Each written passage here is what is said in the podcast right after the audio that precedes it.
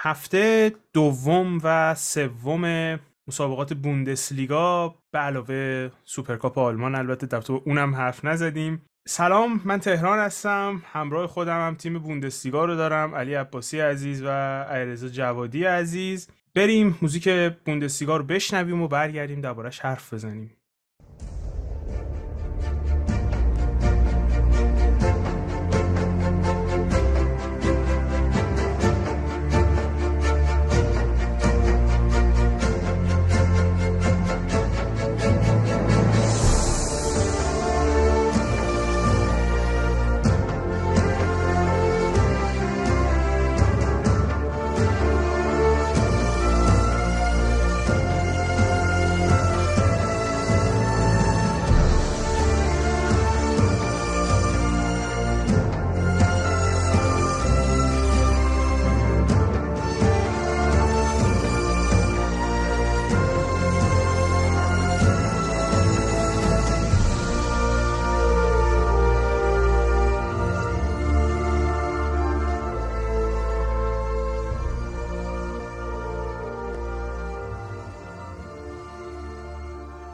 خب شروع کنیم با سوپرکاپ آلمان که این فصل بین دورتموند و بایرن مونیخ بود تو زمین دورتموند وستفالن استادیون هرچی ما گفتیم اتفاق افتاد نه؟ دقیقا همون بازی بود که انتظار داشتیم. آره دقیقا تهران. یعنی ما دفعه قبلشون صحبت می‌کردیم که این خط دفاعی دورتموند ممکنه واقعا توانایی رقابت تو سطح بالا نداشته باشه چون که الان خب آکانجی هست توی اون خط دفاعی و ویتسل هستن که ویتسل تو بازی هوایی خوب نیست. دقیقا همون اتفاق افتاد و گل اول بایرن روی ضربه سر لواندوفسکی به ثمر رسید بدون هیچ گونه challenge ی. ما گفتیم که آکانجی بازی با پای خیلی خوبی داره ولی بازیکنی که error زیاد میده و دقیقا همون اتفاق افتاد سر گل سوم اومد پاس بده توپشو زدن و همون توپ رو لواندوسکی گل کرد و گفتیم که پاسلاک بازیکنی که سطحش از سطح بقیه تیم پایین تره و گنابری به همراه آلفونسو دیویس کاملا نابود کردن سمت راست دورتموند رو و از اون سمت زمین کاملا dominate کردن دورتموند رو. یه نکته ای هم که حس می‌کنم توقع داشتیم تو بازی اتفاق بیفته و افتاد این بود که ببینیم هالند جلوی مدافع های یک سطح بالاتر از بقیه لیگ چطور بازی می‌کنه. خب انتقادات زیادی بعد از شروع اوپامکان و زوله بهشون وارد شد اما به نظر می‌رسید که تو این بازی خوب تونسته بودن هالند رو کنترل بکنن. اون ترسناک بودنی که دورتموند با هالند موقع انتقال های سری داشت خب تو این بازی کمتر شده بود. عملا یه قسمت هایی از بازی بود که بحث فیزیکی نبود. کاملا هوش این دو نفر بود که داشت بایرن رو توی خط دفاعی هدایت می‌کرد. چند بار تونستن دوتا مهاجم دورتموند رو توی تله آفساید گیر بندازن و خب این شاید چیزیه که بقیه مدافع بوندسلیگا کمتر داشته باشن. من فکر می‌کنم اوپامکانو بهتر از سوله بازی کرد و همین توقع هم دربارش میره. خیلی هم پا به توپ بهتری داشت. همین که توی کنترل هالند خیلی موثرتر بود. توی چرخش سعی می‌کرد جلوی هالند رو بگیره و خب کاملا موفق بود تو این بازی. دقیقا علی رضا اوپامکانو به نظرم هم به خاطر سرعت بالا و هم به خاطر فیزیکی که داشت خیلی توی کنترل هالند موفق عمل کرد. ولی یک جورایی من می‌تونم این بازی رو موازی بدونم با بازی لیورپول چلسی که با یک کار گروهی سعی کرده بودن جلوی لوکاکو رو بگیرن. دقیقا همین اتفاق هم تقریبا با هالند افتاد. با کار گروهی سعی می‌کردن جلوی هالند رو بگیرن و تا حدودی هم موفق بودن. ولی هزینهش این بود که تو چند موقعیت رویس و موکوکو آزاد می‌شدن که نویر این بازی چند تا تک خیلی خوب رو گرفت. هم از موکوکو هم از رویس و هم اگه اشتباه نکنم از هالند یک دونه گرفت. موکوکو با اینکه خیلی استعداد خوبی نشون داد بازی رو خیلی خوب شروع کرد نظر می اومد که توی timing فرارهاش یک مقدار مشکل داشت چند بار توی تله آفساید بازیکنهای بایرن گیر کرد و در کل زوج خط دفاعی بایرن بعد از بازی اول نسبتا ضعیفی که داشتن جلوی دورتموند و هالند بازی واقعا خوبی داشتن.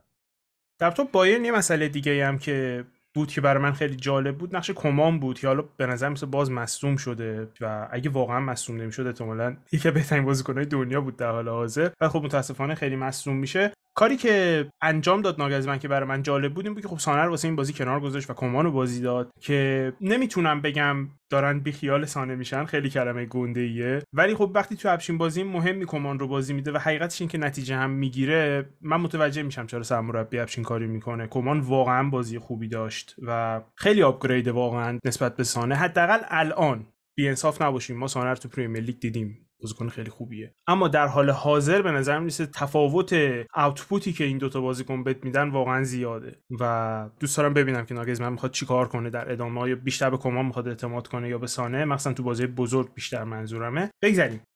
برگردیم به دورتموند که من فکر می‌کنم اگر اون به قول آلمانیا ووندرتور رویس نبود یا هم گل فوق رویس نبود نمی‌زدن گلی به بایرن و خب این یه بخشی شما فکر می‌کنین که از خط دفاع خوب بایرن بودی که قطعا هم بوده.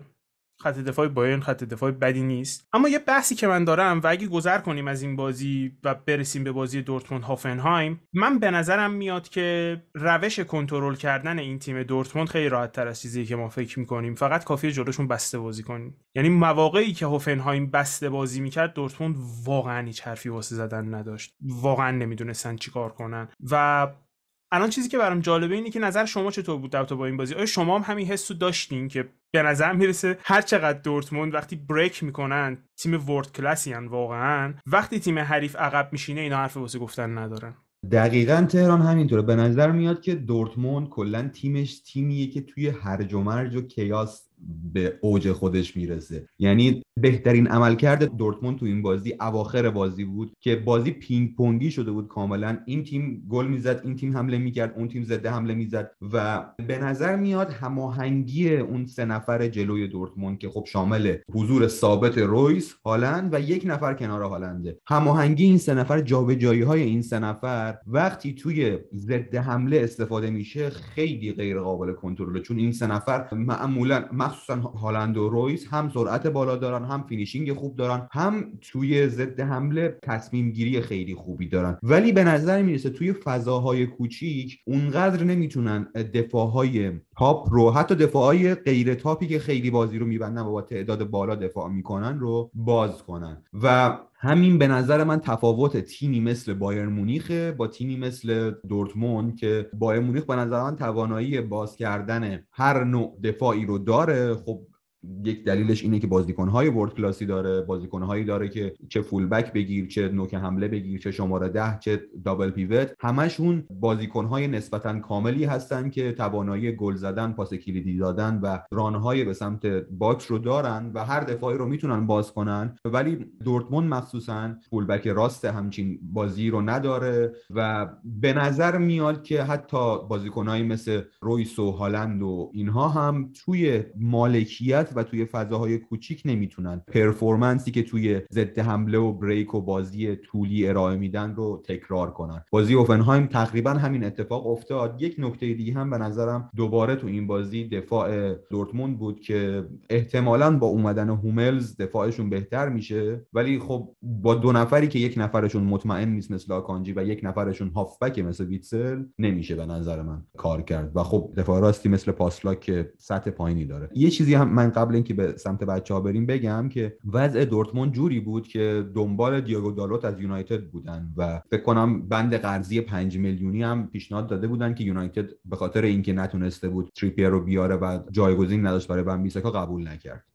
اگر ما ترکیب دورتموند رو نگاه کنیم فارغ از این ترکیب اصلیشون و بازیکنهای اصلیشون اونجا هم اونقدر بازیکن خلاقی ندارن. شاید من بتونم فقط بگم که برانت بتونه تا حدی اون نقش رو ایفا کنه که اون هم خیلی بیشتر بازیکنی که باید فضا رو پیدا کنه. و خب به نظر می‌رسه دست مارکوروزه یکم اینجا بسته است. به نظر من وقتی برانت اومد تو بازی یکم بیشتر به دورتموند کمک شد که بیاد و موقعیت های بهتری بسازه و توی اون یک سوم فارغ از اینکه دیگه نمی‌تونستند توی بریک ها عمل کرده خودشون نشون بدن بیاد و موقعیت سازی کنه. به نظر من هم حالا با اینکه خیلی بازیکن سطح بالایی نیست برانت بازیکن خوبیه ولی خب کلاس جهانی نیست وقتی به این بومبست ها می‌رسه دورتموند می‌تونه به برانت توجه بیشتری بکنه. به نظرم کسیه که می‌تونه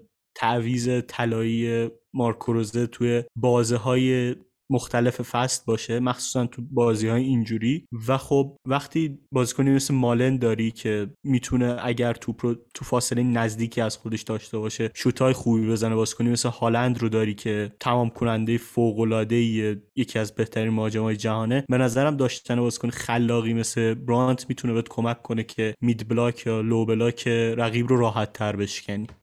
سوالی که واسه من ایجاد میشه اینه که من فکر می‌کنم این قضیه یکم پیشیده تر از چیزی که فکر می‌کنیم. قاعدتا وقتی تیمی تو دفاع میشینه منطق اینه که خب تیم از نظر ارزی باز کنی که تیم حریف باز بشه و بتونی بازیکنات رو توی فضاهای کوچیک تو عمق پیدا کنی. من متوجه حرفتون میشم چون جفتتونم به این نکته اشاره کردین که این تیم به اندازه کافی بازیکن پا به توپ نداره که توی فضاهای تنگ بتونن بازی کنن دقیقا به همون اندازه بازیکنایی داره که می‌تونن تو فضاهای زیاد بازی کنن سوال من از شما اینه که اولا از این ترکیب هافبک کیو می‌خواین بیرون بکشین؟ هافبک یک لوزی هافبک دورتموند. شماره 6 شون محمود داوود بازیکنی که پاسای رو به جلوی خیلی خوبی می‌تونه بده و تو فضای تنگ هم می‌تونه بازی بکنه اما خب شماره 6 این قرار نیست بره توی دفاع حریف بازی بکنه. جود بلینگهام که تقریبا تمام work rate هافبک رو دوششه یعنی شما اگه فرضا جود بلینگهام رو بیرون بذاری بعد بپذیری که هافبک تو بازی قرار گم بشه کاملا نظر دفاعی. جیو رینا که خب دقیقا همون بازیکنی که شما گفتین پس نمی‌تونی بیرونش بذاری و مارکو رویس که احتمالاً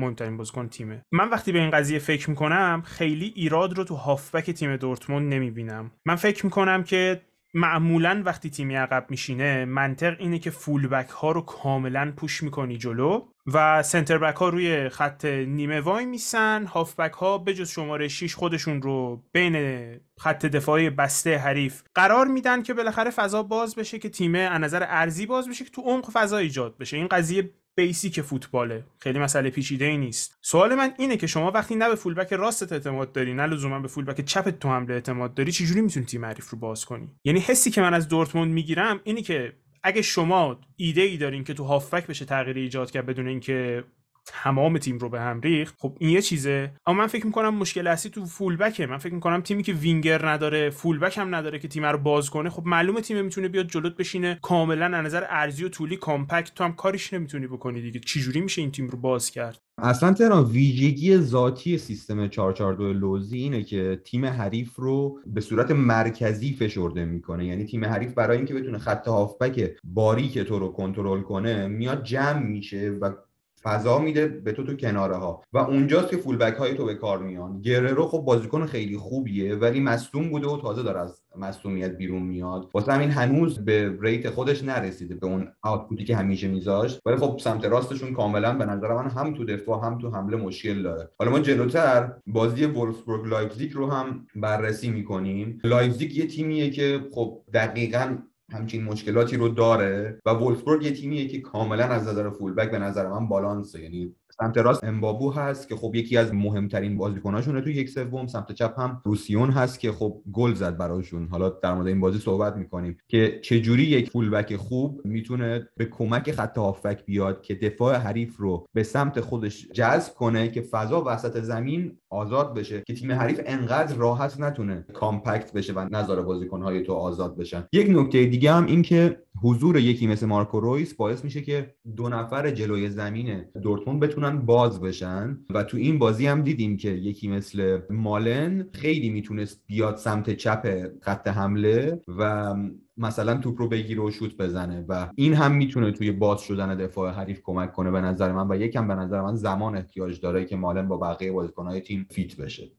من حقیقتش فکر می‌کنم حتی برای سمت راستم گرچه خیلی سخته اما میشه روی این حساب کرد که وقتی هوملز برگرده شاید اون فضای پشت سر مونیه به شکل مناسب تری پوشش داده بشه. و خب مونیه بازیکن خیلی خوبی نیست اما اگر اون آرامش خاطر بهش داده بشه که می‌تونه تو حمله شرکت کنه شاید یکم راحت تر حتی بتونه شانس های بیشتر گلزنی برای تیمش فراهم کنه. نه در حد یک فولبک خیلی فوق العاده اما در حد اینکه کار دورتموند رو توی این فصل راه بندازه. و یه چیزی هم هست. وقتی ما درباره این صحبت می‌کنیم که یه تیمی قرار بایرن رو به چالش بکشه این رو باید در نظر داشته باشیم که بایرن احتمالا توی 11 تا پست زمین تو 10 تاش بهترین بازیکن لیگش رو داره. و خب این خیلی سخته که فکر کنیم در حالت عادی اتفاق میفته تقریبا به نظرم چیز در حد معجزه است اگر در شروع هر فصل ما بخوایم صحبت کنیم.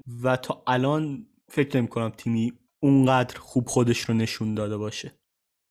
متوجهم چی میگی رضا. با اینکه من فکر می‌کنم یه تیم در حال حاضر هست که داره فوتبال جالبی بازی می‌کنه. یعنی حداقل قضیه رو بخوایم بگیم اگه بخوایم خیلی هم به قول معروف جوگیر نشیم که این تیم می‌تونه کار خاصی انجام بده. به هر حال فوتبال جالبی دارن بازی می‌کنن. یکم در تو ولفسبورگ حرف بزنیم و بازیشون با لایپزیش لایپزیش که فصل اصلا خوب شروع نکرده و بازی بعدیشون هم که ساده تر نمیشه بعد جلو بایرن بازی کنن. و خیلی برام جالبه که ببینم جسی مارش قراره چی کار کنه با این تیم چون تیم اصلا خوب به نظر نمی‌رسه. به هر حال حرف می‌زنیم در رابطهش حتما چون خیلی دوست دارم نظراتتون رو بدونم در رابطهش اما ولفسبورگ به نظر می‌رسه که حداقل فصل رو خوب شروع کرده و تیم خیلی متفاوته با تیم های دیگه مدعی top four یعنی مثلا با لورکوزن با لایپسیش با حتی شاید گلادباخ با بایرن و دورتموند خیلی تیم متفاوتیه. سه تا برد داشتن و تفاضل گلشون سه مثبت سه. و خب این اصلا چیز عادی نیست تو آلمان که یه تیمی بخواد بازی ها رو اینطوری با اختلاف یکی یکی یکی ببره. بازیشون جلوی لایپسیش رو دیدم و واقعا لذت بردم از بازیشون. با اینکه یکم متفاوتن نسبت به تیم های دیگه می‌خواستم نظر شما رو بدونم که چطور می‌بینین تیم رو از چه لحاظهایی خوب می‌بینین از چه لحاظهایی خیلی خوب نمی‌بینین. چه جور تیمه به نظرتون؟ آره تهران به نظر من وولسبورگ تیمیه که همه چیش به همه چیش می‌خوره. یعنی هیچ جور دیگه ای نمی‌تونم این تیم رو توصیف کنم. شما از خط دفاعی این تیم بخوای شروع کنی ماکسین لاکروا که خب یک دفاع جوون آینده داره که خیلی توی بازار نقل و انتقالات هم شایع دور سیاد بود. بازیکن راسپا سرعت خوب توی کار فیزیکی خوبه توی بیلداپ خوبه.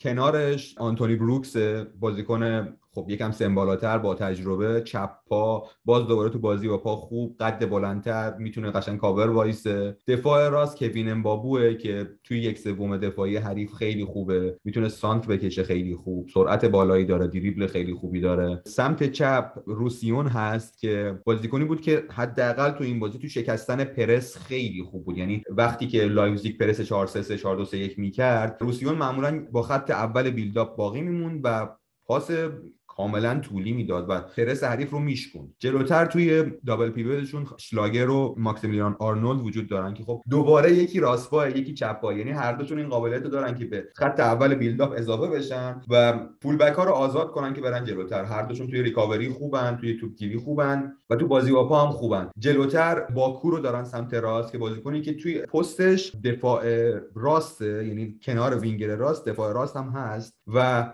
خیلی خوب قابلیت جابجایی جایی داره با امبابو. یعنی می‌تونه عقب وایسه که امبابو بره جلو می‌تونه بره جلو امبابو بیاد عقب و چون راست پاعه می‌تونه سانتر بکشه برای وگهورست که نوک حمله تیمه. وگهورست کاملا میشه گفت focal point تیمه. پشت سرش ماکسیمیلیان فیلیپ وجود داره که اونم قد و قامت خوبی داره. یعنی این دوتا بازیکن بازیکنی هستن که خیلی راحت تیم می‌تونه باهاشون مستقیم از پرس خارج شه. یعنی مثلا دفاع توپ بلند بفرستن. خیلی هم این بازی اینجوری بود که تا تیم تحت فشار بود سری یک پاس بلند وگهورست تو می آورد پایین برای فیلیپ یا مثلا بازیکنهای دیگه. سمت چپ هم حتی وینگر چپ پا داره. یعنی برعکس فوتبال مدرن امروز که می‌بینیم inverted winger انقدر زیاده سمت راست و چپ این تیم وینگر کلاسیک با پای تخصصی خودشون دارن. چرا؟ که بتونن سانتر بکشن برای یکی مثل وگهورست که تو بازی هوایی خیلی خوبه.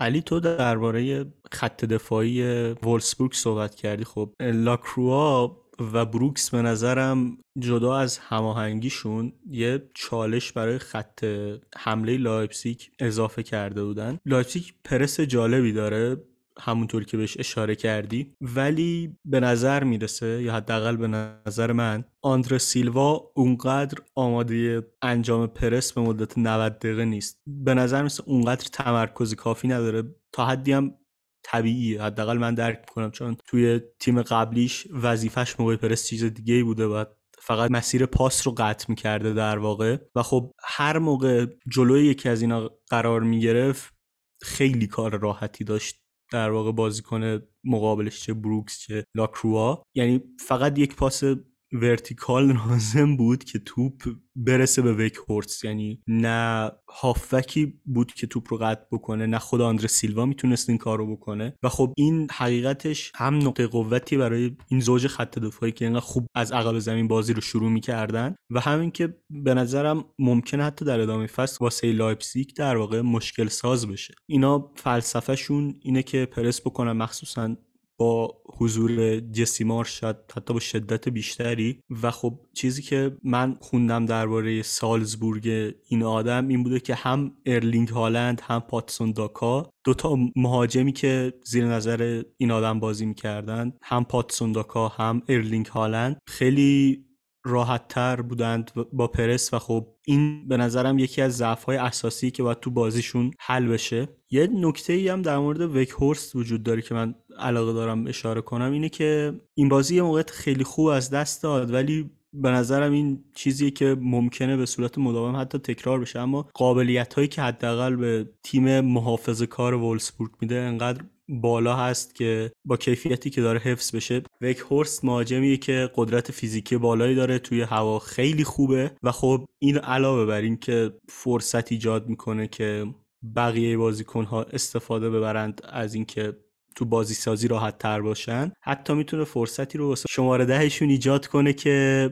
بیشتر خودش رو در بازی تیم به عنوان یک مهاجم دوم قرار بده و به نظرم می‌تونه در طول فصل این قابلیت بهشون کمک کنه.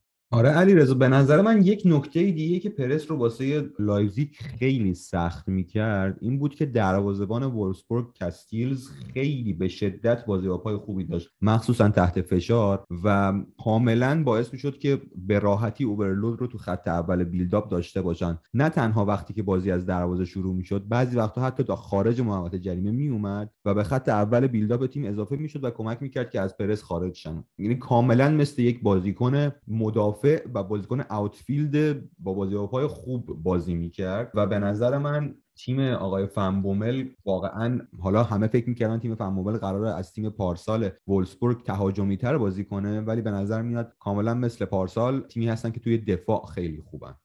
البته همینش جالبش می‌کنه ها یعنی اینکه تیم واقعا می‌تونه از عقب بازی سازی کنه.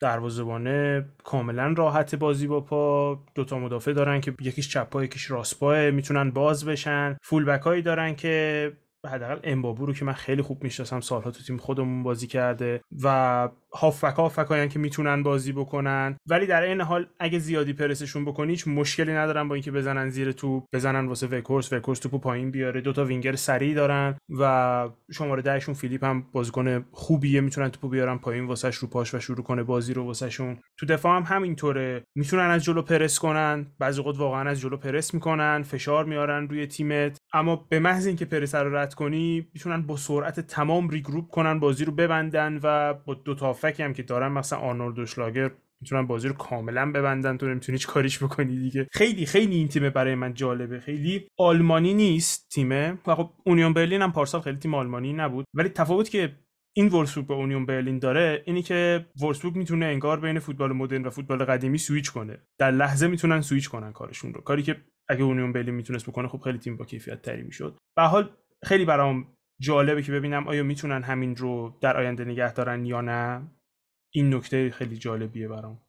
آره دقیقا تهران. یعنی این راحتی این تیم با توپهای بلند خیلی تونست بهشون کمک کنه. مخصوصا اینکه لایپزیگ کلا پرس خیلی فشرده ای انجام می‌داد. یعنی به شدت اینجوری بود که تیمشون مثلا توپ سمت راست که می‌رفت تیمشون کامل شیفت پیدا می‌کرد به سمت راست و توپ به سمت چپ که می‌رفت تیمشون کامل شیفت پیدا می‌کرد به سمت چپ و اینجوری پرس می‌کردن و سعی می‌کردن تیم حریف رو اصطلاحا به دام بندازن تو کناره ها ولی وولفسبورگ خیلی راحت توپ رو با پاسهای بلند سویچ می‌کرد به سمت مقابل زمین و یک فضای خیلی زیادی باز می‌شد و این خیلی مخصوصا با سمت راست لایپزیگ که کلوسترمن عملکردی خیلی ضعیف توی این دوتا بازی داشت همین بازی هم بازی اشتوتگارت که ما دیده بودیم. خیلی راحت expose می‌شد توی یک در مقابل یک قرار می‌گرفت و موقعیت درست می‌شد برای لایپزیگ. خوبی استفاده از وینگر کلاسیک هم همین بود که دقیقا تیم وولفسبورگ یک بازیکن چپ پا مثل استفنو سمت چپ نگه می داشت میچسبوندش به touch line و بقیه بازیکن ها خب سعی می‌کردن با پاسهای کوتاه از پرس خارج شن و یک موقع می‌دیدی که تیم یک پاس بلند میده به بازیکن وینگری که به touch line چسبیده و اون وینگر فضای زیادی برای خودش داره. سمت راست بیشتر این کار با امبابو انجام می‌شد. باکو البته بازی خیلی خوبی داشت. به تیم ملی هم دعوت شد برای اولین بار توی این بازی های ملی تیم ملی آلمان. و در کل به نظرم تیمیه که خیلی پراگماتیک خیلی تیمی هستن که efficient و کارآمد بازی می‌کنن. یک جورایی اگه بخوایم مثال بزنیم مثل اتلتیکو مادرید بوندسلیگان واسه من. تا الان ببینیم که می‌تونن همین فرمشون رو حفظ کنن و جلوی رقیب هایی مثل بایرن مونیخ هم این کار رو تکرار بکنن یا نه. بخوایم اون ور زمینم نگاه بکنیم حالا بگذریم از وولفسبورگ بخوایم یه ذره در رابطه با لایپسیش حرف بزنیم که اصلا شروع خوبی واسه فصلشون نداشتن. بازی اول رو به ماینز باختن. اشتوتگارت رو بردن که فکر می‌کنم اگر بخوایم منصفانه به قضیه نگاه کنیم یه ذره نتیجه بیش از حد به نفع لایپسیش بود. یعنی دوتا گلی که سوبوزلای زد که خب خیلی گلای Wundertore ن. ممکنه دیگه اتفاق نیفتن و خب یه پنالتی هم زدن. و الان هم که جلو وولفسبورگ اینطوری کردن تیم به نظر می‌رسه مشکل داره. مشکلات زیادی هم به نظر می‌رسه داره. هرچند که هفته دیگه بازی خیلی مهم دارن جلوی بایرن مونیخ. اما دوست دارم بدونم الان نظرتون در رابطه با این تیم چیه؟ همین الان تا هفته دیگه احتمالا خیلی مفصل تر دربارهشون حرف بزنیم. آره تهران. حالا جلوتر در مورد لایپزیگ میشه بیشتر صحبت کرد ولی به نظر میاد نوع پرس و build-up ی که جسی مارش انجام میده خیلی با ناگلزمن متفاوته. جسی مارش خیلی جالب لایپزیگ سیستم 4 2 3 1 بازی می‌کرد. هایدارا جزو double pivot تیم بود و سوبوسلای وینگر راست تیم بود در عمل روی کاغذ حداقل. ولی وقتی تیم می‌خواست پرس کنه توپ که به سمت چپ لایپزیگ می‌رفت سوبوسلای به double pivot اضافه می‌شد هایدارا به وینگر اضافه می‌شد و دفاع راست تیم حریف رو پرس می‌کرد و تو وقتی سمت راستشون می‌رفت سوبوسلای full back رو پرس می‌کرد هایدارا برمیگشت به جایگاه خودش و در تمام این مدت انکونکو و فورسبرگ double pivot تیم حریف رو پرس می‌کردن و آندره سیلوا هم سعی می‌کرد مدافع های تیم رو نذاره بازی کنن. و به نظر می‌رسید که خب این تغییرات جایگاه بازیکن ها چیزیه که ما خیلی دیدیم. مخصوصا مثلا پارسال اگه بازی های یوونتوس رو دیده باشین خیلی سویچ می‌کردن بین سیستم های مختلف و اینها. مشکل این داستان اینه که شما وقتی که دارین سویچ رو انجام میدین بین این چینش های مختلف این وسط یک جاهایی باز میشه یک مسیرهایی باز میشه برای پاسدهی تیم حریف. که اگه تیمت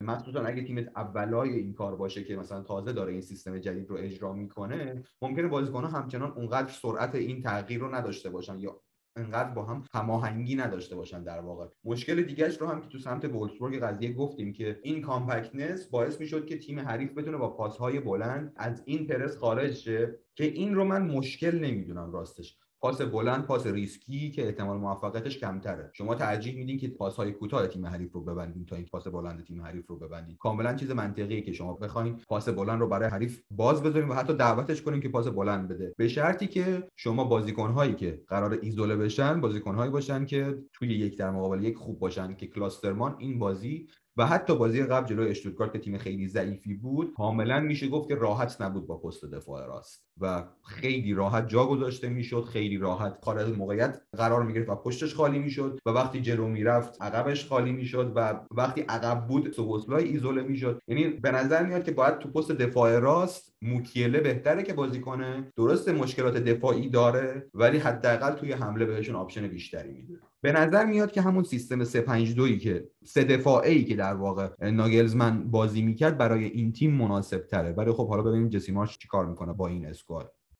من فکر می‌کنم مشکل واضح دیگه ای که لایپزیگ داره اون وسط زمینه اون double pivot تیم توی این چند تا بازی نتونستن اونقدر با match بشن. هایدارا بازیکن خیلی خیلی خوبیه. تو این بازی هم حتی با وجود اینکه لایپزیگ خیلی نمایش درخشانی نداشت هایدارا جزو بازیکنهای خوبشون بود. ولی از طرف دیگه آدامز خیلی بازیکن محدودیه. خیلی بازیکن حتی میشه گفت متوسطیه. یعنی نمیشه خیلی روش حساب باز کرد. شاید توی بازی سازی حتی دست تیم رو توی پوست گردو بذاره و خب تیم رو دچار مشکل کنه و همچنین موقعی که وظایف دفاعیش رو هم بخواد انجام بده خیلی بازیکن منظمی نیست نمی‌دونه کی سر جای خودش وایسته و حتی سر گل اول هم یکی از بازیکنهایی بود که مقصر بود آدامز. به نظرم حالا سابیتسر رو از دست دادن و خب ایلاش موریبا رو جایگزین کردن خیلی سخته که همزمان شاید از ایلاش موریبا و هایدارا بازی بگیره جسی مارش. اما اگه بتونه یه ساختار خوبی اون وسط زمین بسازه احتمالا این دوتا بازیکن بتونن در طول 34 هفته بوندسلیگا خیلی بهش کمک کنن و دستش رو بگیرن کاملا.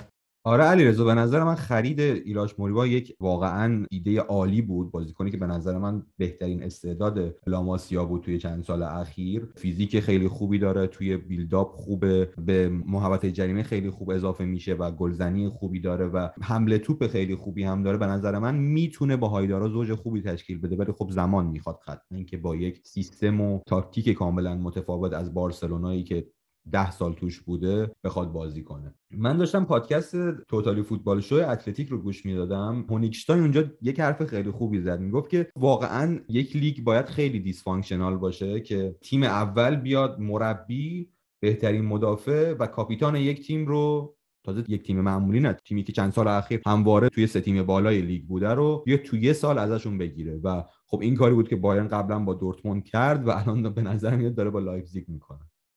اینم از نکاتی از بوندسلیگایی که باید باش کنار بیای وقتی می‌خوای نگاهش بکنی متاسفانه کاریش نمیشه کرد و باید بپذیریش و باش کنار بیای که بعضی وقت همچین اتفاقایی تو بوندسلیگا میفته اما به حال میگم در رابطه با لایپسیش هنوز زوده. که بخوایم مربیه رو بیایم بکوبیم بازیکنها رو بکوبیم بگیم که وای چقدر بدن وای چقدر ضعیفن. اما خب این راهی که دارن میرن خیلی تش جای جالبی نیست و دوست دارم که بیشتر ببینم تیم رو. اما فکر می‌کنم دقیقا همون حدسایی که من قبل از اینکه فصل شروع بشه می‌زدم و با ایرزا دربارش مثلا حرف می‌زدیم همشون داره دونه دونه اتفاق میفته و حالا امیدوارم که شرایط جوری نشه که اتفاق خاصی بیفته جمع بشه قضیه به حال. وضعیت جدولم با اینکه الان خیلی زوده که اصلا بخوایم در جدول حرف بزنیم اما به حال فکر می‌کنم جالب باشه چند تا تیم‌های نگاهی بندازیم. وولسبورگ اول سه بازی سه تا برد چهار تا زدن یه دونه خوردن. خیلی جالبه. لورکوزن دوم سه بازی هفت امتیاز و مونیخ هم باین مونچن هم سوم سه بازی هفت امتیاز فرایبورگ هم همینطور سه بازی هفت امتیاز. دورتموند سه بازی 6 امتیاز که خب فوق العاده است. 9 تا زدن 6 تا خوردن. فوق العاده است واقعا. و بعد از اونها هم اف سی کلن و ماینز هستن. لایپزیگ هم دهم تو جدول و از جمله تیم‌های دیگه که من فکر می‌کردم عملکرد بهتری داشته باشن گلادباخ که 15 امه از سه بازی امتیاز گرفته. ولی خب میگم خیلی زوده که بخوایم در رابطه با جدول در حال حاضر حرف بزنیم. خیلی زوده واقعا خیلی زوده. به حال هفته دیگه اما دو تا بازی مهم هست. هفته چهارم بوندسلیگا دو تا بازی خیلی جذاب داره. بازی لورکوزن دورتموند هست که خب من تیم لورکوزن رو به خاطر اینکه سرمربی تیم شهرمون رفته اونجا امسال دنبال می‌کنم. تیمی که فکر می‌کنم بعد از بازی هفته دیگه دربارش حرف بزنیم. درست حسابی چون خیلی تیم جذابیان خیلی تیم جالبیان و برای من حداقل خیلی عجیبه. خیلی چیزا در رابطه با تیمشون که خب با دورتموند بازی می‌کنن و دورتموند هم خب یک از تیم‌های مدعی. در تو بازی حتما هفته دیگه حرف خواهیم زد. یه بازی دیگه هم بازی بایرن لایپزیگ که فکر کنم 10 دفعه تو این اپیزود بهش اشاره کردم. انقدر به نظرم بازی مهمیه. هم واسه ناگلزمن هم واسه جسی مارش. فکر می‌کنم اگر لایپزیگ حتی اتفاقی هم که شده حتی اگه شهاب سنگ بخوره وسط زمین اگه لایپزیگ این بازی رو ببره فکر می‌کنم فصلشون رو عوض خواهد کرد. و این بازی می‌تونه پلتفرمی بشه واسه اینکه لایپزیگ فرم خودش رو هر جور که شده پیدا بکنه و جلوتر بره. خب خب برای بایرن هم مهمه قطعا که یکی از رقیبای مستقیمش رو ببره. به هر حال این دو تا بازی هستن که بهتون پیشنهاد می‌کنم ببینین. هفته دیگه ما قطعا دربارش حرف خواهیم زد و فکر می‌کنم دیگه حرف دیگه در تو با این دو هفته بوندسلیگا نباشه. یه ذره زود هنوز که بخوایم نظرات کلی تر بدیم. فقط خود بازی رو می‌تونیم ببینیم و در تو خود بازی میشه حرف زد. در ادامه احتمالا میشه سری نظرات کلی تر داد سری pattern ها رو دید با اینکه در تو با دورتموند فکر می‌کنم که pattern رو از قبل از اینکه لیگ شروع بشه می‌شد متوجه بشیم. همون حدسی که داشتیم دقیقا اتفاق افتاد که خیلی برام خنده داره. به حال دو تا بازی مهم هفته دیگر رو دست ندین. فکر می‌کنم هر دوتاشون خیلی جذاب بشن. ممنون از اینکه گوش دادین و مواظب خودتون باشین. و اینکه بریم پیش نوید. خدا نگهدارتون. قسمت 89 کاتبک رو شنیدید که در مورد بوندسلیگا بچه ها توی اون صحبت کردن. ما سعی کردیم این فصل به تنوع بوندسلیگا رو هم توی برنامه همون جا بدیم و امیدواریم که از شنیدن بخش های بوندسلیگا هم لذت ببرید. یه نکته در مورد مجله کاتبک بگم شماره چهارم مجله ما منتشر شده. اون رو می‌تونید از روی سایت سسوت اسپورت خریداری کنید. لینکش هم توی توضیحات اپیزود هست. و اینکه بریم سراغ نکات همیشگی کاتبک رو می‌تونید از همه اپلیکیشن های پادگیر و پادکچر دنبال کنید و بشنوید مثل گوگل پادکست، اپل پادکست، اسپاتیفای و هر جایی که خودتون راحتید. همزمان روی کانال تلگرام ما هم آپلود میشه. آیدی تلگرام، توییتر و اینستاگرام ما هم هست کاتبک underline IR. توی هر کدوم از این فضاها هم محتوایی مناسب با اون پلتفرم تولید میشه که امیدوارم اونجا رو هم دنبال کنید و بخونید. درخواست همیشگیم رو هم خدمتون عرض کنم و رفع زحمت کنیم. اگر فکر می‌کنید کاتبک محتوای مفیدی ارائه میده اون رو به رفقایی که عاشق فوتبالن معرفی کنید. چون ما هیچ برای بزرگتر شدن به جز معرفی شما نداریم و اینکه ما رو بیرحمانه نقد کنید تا ما هم بیرحمانه پاسخ بدیم و از یک گفتگوی بدون تعارف هر دو طرف سود ببریم. خیلی مخلصیم. مواظب خودتون باشید. خدا نگهدار.